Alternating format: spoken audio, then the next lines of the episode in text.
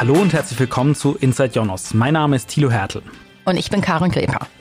Als Gast begrüßen wir heute Tobias Weiß. Er ist Head of Tool Development bei der Jonos-Tochter CM4All und wir werden über die Grundlagen der generativen künstlichen Intelligenz sprechen.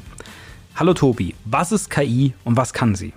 Das ist eine sehr weit gefasste Frage. Also ganz allgemein ist KI erstmal, das gibt es schon relativ lange in der Informatik. Grundlegend ist es das Bestreben, dass wir Computersysteme erschaffen, die sich irgendwie so verhalten oder mit uns interagieren, dass wir die Meinung haben, es wäre menschlich oder in irgendeiner Art und Weise intelligent. Im Spezielleren ist es in den letzten Jahren vor allem dann dahin gegangen, dass wir einer KI oder einem System Aufgaben geben wollen und wir beschreiben eigentlich nur noch die erwartete Lösung. Das heißt, es ist nicht mehr so wie in der klassischen Programmierung, dass wir den Lösungsweg händisch programmieren, sondern wir geben Daten oder eine Frage oder irgendwas, was klassifiziert werden muss und wir erwarten nur noch das Ergebnis. Und wie man dahin kommt oder wie das System dahin kommt, da erwarten wir, dass das eigentlich ohne händische Programmierung geschieht, also ohne den Weg tatsächlich zu beschreiben. Wenn wir jetzt noch am Anfang bei den Definitionen sind, gibt es einen Unterschied zu Machine Learning? Also das ist ja eine andere Begrifflichkeit, die in dem Zusammenhang oft fällt. Da gehört sehr viel dazu zu diesem Feld. Wir kennen diese Anwendungszwecke auch schon seit Jahren, also Text to Speech, das heißt die Umwandlung von geschriebenen Text in was, was klingt wie eine menschliche Stimme. Computer Vision, also Bilderkennung, ist auf diesem Bild eine Katze, ist da ein Hund. Robotics, also dieses Feld zum Beispiel in Autofabriken, dass wir, ein Auto gebaut wird, wir wollen nicht mehr den ganzen Weg programmieren, den jeder einzelne Arm irgendwie laufen soll, um ein Auto zu bauen, sondern wir sagen, hier ist der Arm, da ist das Auto, find den Weg selber dahin. Aber eben auch Natural Language Processing, also die Verarbeitung von gesprochener oder geschriebener Sprache. Das gehört erstmal alles dazu. Es gibt dann das Unterfeld, also ein näher in diesem großen AI-Bereich gibt es dann das Machine Learning. Das ist erstmal so dieses Feld, wo wir sagen, okay, wir geben einem System eine riesige Menge an Daten und wir möchten, dass dieses System, diese AI, dieses Machine Learning Modell, diese Daten analysiert und da drin erstmal irgendwie Dinge findet, zum Beispiel Muster. Und in, aus diesem Machine Learning raus kam dann, das ist das sehr, sehr Spezielle, also das ist so der kleinste Bereich in diesem großen Feld, das ist das Deep Learning. Und das ist eigentlich eine Anwendungsform von Machine Learning, bei dem die Netze komplexer werden, mehr Ebenen erreichen und deswegen mehr Erkenntnisse, mehr statistische Zusammenhänge in den Daten erkennen. Und aus diesem Deep Learning Bereich kommen dann eben diese Transformer Modelle, die wir in der Form von ChatGPT heute überall sehen, die also menschliche Sprache so weit analysiert haben, so viele Zusammenhänge da drin gebildet haben, dass sie mit uns interagieren können und wir das Gefühl dabei bekommen, Mensch, das könnte auch eine menschliche Antwort sein. Heißt das, die KI oder das, was dahinter steckt, hat eine Struktur wie ein Gehirn, beziehungsweise funktioniert ähnlich wie das menschliche Gehirn?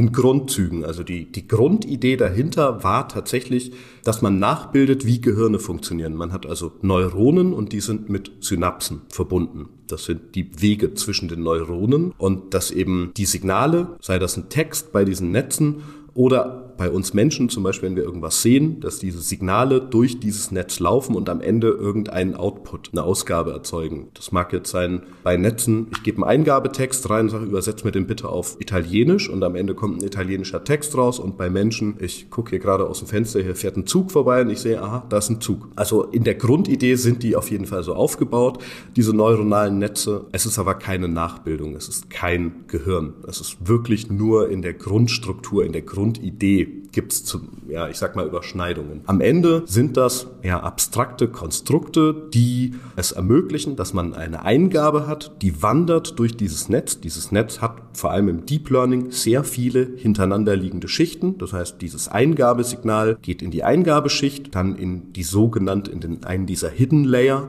Davon gibt es unter Umständen sehr viele und kommt am Ende bei der Ausgabeschicht raus. Und das wandert also von Schicht zu Schicht durch. Und im Idealfall haben wir dann eben für einen Input auch den gewünschten Output. Was ich noch ergänzend sagen kann, diese Backpropagation, das ist kein biologisches Konzept. Da gibt es also sehr, sehr starke Meinungen, dass eben das genau das ist. Das hat keine Entsprechung in der Biologie. Die Backpropagation ist ein rein mathematisches Verfahren. Menschliche, tierische, was auch immer, Gehirne arbeiten nicht so. Da sieht man dann eben ganz genau, dass es nicht die Nachbildung des Gehirns das Ziel war, sondern das Gehirn eigentlich nur ja die Vorlage in der Funktionsweise war. Welche konkreten Anwendungsbereiche für KI gibt es denn? Kannst du das vielleicht noch ein bisschen genauer erklären? Das bekannteste aktuell ist ja ChatGPT. Das ist so ein Netzwerk, was dahinter steckt. Das ist aktuell GPT-4, also ein Generative Pre-Trained Transformer. Das ist eine spezielle Netzwerkarchitektur, die sehr viel Daten gesehen hat, also faktisch eigentlich das ganze Internet, alle gescannten Bücher, die digitalisiert vorlagen und was wir da immer wieder machen, ist ja dieses, ne, man kann irgendwie eine Frage stellen, schreib mir doch mal äh, eine Geschichte für meine Kinder zum Einschlafen und der Protagonist soll ein blauer Drache sein. Ich kann natürlich auch sagen, schreib mir doch mal eine Bewerbung für Stelle XY oder ich gebe dir mal hier einen Text vor und äh, kannst du mir den bitte zusammenfassen, weil ich habe jetzt keine Zeit oder keine Lust, 40 Seiten zu lesen. Bitte gib mir eine Seite mit den wichtigsten Erkenntnissen aus diesem Text. Das ist sehr, sehr, sehr populär zurzeit. Da wird das auch angewendet und zwar auch auf Arten, wo man jetzt erstmal gar nicht so drauf kommt. In der Entwicklung ist der GitHub Copilot populär zurzeit und im Prinzip macht er nichts anderes. Der generiert nämlich eigentlich auch nur Texte und halt eine sehr spezielle Art von Texten, nämlich Quelltexte. Es gibt aber auch andere Anwendungen. Diese Bildgeneratoren sind da ja auch ziemlich bekannt, also Stable Diffusion oder Midjourney, wo man im Prinzip ein Bild beschreiben kann oder Bildinhalte, die man gerne sehen möchte und ein neuronales Netz generiert einem dann ja, mal mehr, mal weniger gute Bilder, die man dann weiterverwenden kann. Es gibt aber natürlich auch andere Anwendungsfelder, die da wären, dass man, es gibt viel im Audiobereich, dass man, es gibt inzwischen Musikstücke, die quasi komplett von AI oder von einem Maschinenmodell, ja, ich will nicht sagen komponiert, aber erzeugt wurden. Was wir schon länger machen, ist natürlich diese Mustererkennung, wenn man einen riesen Datensatz hat und man will da irgendwie Abweichungen oder gewisse Muster finden, wenn man Monitoring-Daten hat, dass man den nächsten Ausfall vorhersagt. Also kurz gesagt, die Anwendungszwecke sind eigentlich relativ vielfältig. Wenn wir jetzt ein bisschen tiefer da reingehen, wie können wir uns das vorstellen? Wie funktioniert denn die Architektur von diesen Transformer-Modellen wie eben ChatGPT? Die basieren auf einer älteren Architektur, also ein neuronales Netz. Gibt es dann einfach eine Eingabeebene, wo also irgendeine Art von Input reinkommt. Dann gibt es eine oder mehrere Verarbeitungsebenen dazwischen und am Ende gibt es eine Ausgabeebene. Das hat man lange schon gemacht. Da gibt es verschiedenste Architekturen. Im Prinzip ist es aber so, dass ein Input in das Netz reingeht, da durchläuft und am Ende auf einen Output gematcht wird oder eben ein Output rauskommt. Während diese Signale durch das Netz laufen, also über diese Synapsen, wird für einen gewissen Input irgendwann der Weg, sage ich mal, ausgetretener durch das Netz, der einen gewünschten Output erzeugt. Das sind so diese Parameter, wie man das gerne nennt. Das heißt, wenn ich zum Beispiel ein Netz habe, dem ich immer wieder ein Bild vorgebe, und zwar von, sagen wir mal, Katzen und Hunden, und ich möchte, dass das Netz immer wieder erkennt, erkennt, ist es eine Katze oder ist es ein Hund, dann wird irgendwann bei einem tatsächlichen Katzenbild werden die Pfade durch das Netz, die auf Katzenbilder hindeuten, werden breiter sein als die für Hunde. Das hat man dann auch bei Text irgendwann gemacht. Man hat Textübersetzungen gemacht mit neuronalen Netzen und die waren so, naja, mittelgut. Es gab mal diese Zeit, als der Google Translator, da hat Google auf eine vorherige Architektur umgestellt. Das war diese Zeit, als die Übersetzungen bei Google so lala noch waren. Und da kamen schlaue Köpfe bei Google auf die Idee, man könnte ja diese Netze mit einer zusätzlichen Mechanik versehen. Und zwar ist das dieses relativ berühmte Paper Attention is all you need. Das heißt, man gibt also diesen Netzen und diesen Schichten, durch die das Signal läuft, zum Beispiel der Eingabetext, den gibt man man einen zusätzlichen Mechanismus mit und das ist diese Attention. Das heißt, bisherige Netze haben so funktioniert, dass sie bei einem längeren Text den sie übersetzen sollten, so ein bisschen dazu neigten, dass wenn sie am Ende des Textes angelangt waren, leicht vergessen hatten, was am Anfang des Textes vorkam. Dadurch wurden vor allem längere Texte in den Übersetzungen ziemlich schlecht. Man hat aber jetzt eine Möglichkeit gefunden, wie man diesem Netz mehr oder weniger mitteilen kann oder es eigentlich erkennen lassen kann, wie der ganze Text innerlich zusammenhängt. Und zwar jedes einzelne Wort mit jedem anderen. Das führt dazu, dass, und dieser Text läuft bei Transformern also durch zig, teilweise hunderte Ebenen, dass es die Erkenntnis im Netz gibt oder zumindest die Information, wie jedes Wort mit dem anderen zusammenhängt. Das heißt, wenn ich einen Text habe, wo ich sage, es geht hier um Alice und Bob und die fahren in Urlaub und dann erzähle ich eine Geschichte, weiß das Netz am Ende immer noch, wer die Protagonisten sind, dass es hier um Urlaub geht und dieses Attention Window, also dieses Aufmerksamkeitsfenster, wie das Netz durch den Text geht, das ist nicht mehr so limitiert wie früher. Diese Transformer-Modelle sind inzwischen so gut und so, ja, ich sag mal, umfassend, dass sie eben diese Texte generieren, die wir für nahezu menschlich halten. Im Prinzip funktioniert das nämlich eigentlich so, dass man ein Wort reingibt und das Netz sagt das nächste Wort vorher. Das ist erstmal ziemlich einfach. Das macht auch jedes Mobiltelefon. Da bekommt man einen Wortvorschlag für das nächste Wort und zwar auf Basis des vorherigen Wortes. Das ist ein sogenanntes One Gram, also ein 1 Gramm auf Deutsch etwas wunderlich. Man kann das dann weiter fortführen, indem man sagt, ich gebe dir zwei Wörter und du sagst mir das darauf folgende. Das heißt, wenn ich jetzt im Deutschen mit ich anfange, ist es relativ einfach in so einem One-Gram zu sagen, ja, wahrscheinlich ist das nächste Wort ein bin, also ich bin. Wenn man aber dann schon bei einem Two-Gram ist, dass man sagt, ich bin und jetzt sag mir mal das nächste Wort vorher, merkt man schon, da kann schon wesentlich mehr kommen, was auch noch im Idealfall Sinn ergibt. Man hat das dann immer weiter hochgeschraubt und ist dann bei sogenannten N Grammen, also einer beliebig oder theoretisch beliebig großen Anzahl an Wörtern, so dass man also für jede Wortkombination immer das nächste Wort vorhersagen könnte. Das funktioniert natürlich nicht so gut, weil man dafür im Prinzip alles, was wir jemals an Text erzeugt haben und die Komplexität der menschlichen Sprache in der Maschine abbilden müsste. Solche Maschinen gibt's nicht. Noch nicht. Ich weiß nicht, ob sie jemals geben wird. Und dann hat man einfach das gemacht, was man immer macht, wenn die Realität zu komplex ist. Man bildet ein Modell. Und daher kommt auch Large Language Models sind ja Sprachmodelle. Im Prinzip ist das so ein bisschen wie ein Modellflugzeug oder ein Modellauto, eine Modelleisenbahn. Das sind ja auch keine echten Eisenbahnen, Flugzeuge oder Autos, sondern sie bilden eigentlich etwas, was in der Realität existiert, bilden sie nach im kleineren Maßstab. Und genauso hat man es mit diesen Large Language Models gemacht. Man hat versucht, ein Modell der Sprache zu entwickeln entwickeln. Das heißt, da sind nicht alle Daten perfekt, die sind ja löchrig oder manchmal so ein bisschen ja unvollständig, aber diese Netze haben irgendwann gelernt, dass sie diese Lücken auffüllen können. Und diese Sprachmodelle, es gab einen sehr populären Vergleich, das ist so ein bisschen wie ein JPEG, also das Dateiformat JPEG, das im Internet früher vor allem gerne verwendet wurde. Man erkennt das Bild, wenn man da aber ranzoomt, dann sieht man diese ganzen Artefakte. Und genauso sind die Sprachmodelle. Die sind sehr vollständig und umfassend heutzutage. Wenn man die aber genauer unter die Lupe nimmt, haben die natürlich ihre Grenzen. Und das ist dann das, was gerne als Halluzinieren bezeichnet wird. Das heißt, äh, man kann das bei ChatGPT immer noch relativ einfach herbeiführen. Man kriegt da einfach Aussagen raus, die klingen, also die werden im Brustton der Überzeugung getroffen, die sind aber einfach faktisch falsch. Das heißt, das basiert im Grunde auf Wahrscheinlichkeit, was das logische nächste Wort sein müsste. Funktioniert so dann auch das Trainieren, wenn also die KI etwas faktisch Falsches ausspielt und man korrigiert es und sagt, nein, so ist es aber richtig, dann merkt sie es auch oder ist es zu vereinfacht gedacht? Es ist im Prinzip genau das, was es ist. Du hast gerade logisch gesagt, es ist sogar eigentlich ist es Statistik. Es ist eigentlich ein sehr großes statistisches Modell, wie Sprache funktioniert.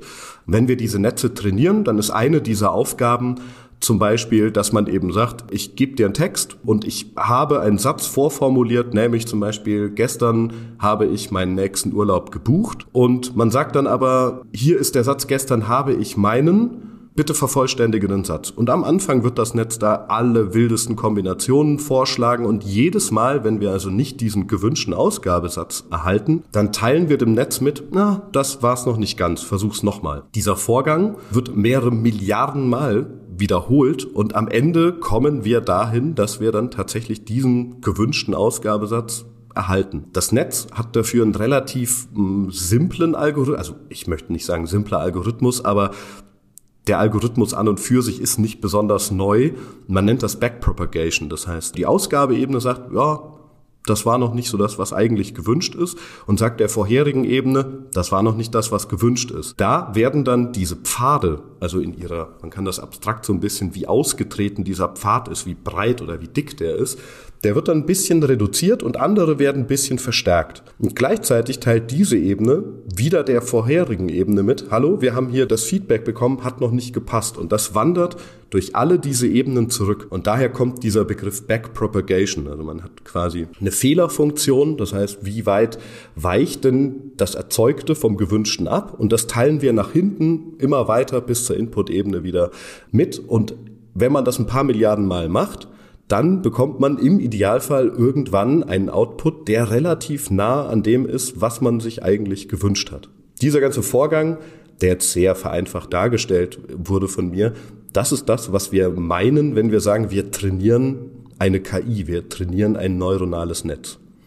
Kannst du noch mal ein bisschen tiefer auf das Thema Halluzinieren eingehen, was es damit auf sich hat? Halluzinieren grundsätzlich ist so ein Begriff, der jetzt sich so durchsetzt. Man hört auch gerne mal, das lügt, das Netz. Wir Menschen neigen so ein bisschen dazu, solche Systeme zu vermenschlichen, vor allem wenn wir mit denen das Gefühl haben, wir würden Chat betreiben. Natürlich lügt das Netz nicht, weil damit ich lügen kann, brauche ich eine abstrakte Idee von Wahrheit, Lüge. Ich habe vielleicht auch oft eine Täuschungsabsicht, das hat das ja alles nicht. Am Ende sind das statistische Daten und wie jede Statistik halt immer nur einen gewissen Anteil der Gesamtfälle abbilden kann, ist es natürlich da auch so, dass wir Output erhalten, der zum Beispiel syntaktisch, semantisch völlig korrekt ist. Also es ist kein Gibberish, was da rauskommt, sondern es ist ein korrekter Satz, den ein Mensch so hätte formuliert haben können, der aber inhaltlich falsche Fakten enthält. Und das ist genau das, was wir in diesen Modellen aktuell nicht haben. Das ist das sogenannte Weltwissen. Dieses System ist trainiert auf großen Teilen eben des Internets,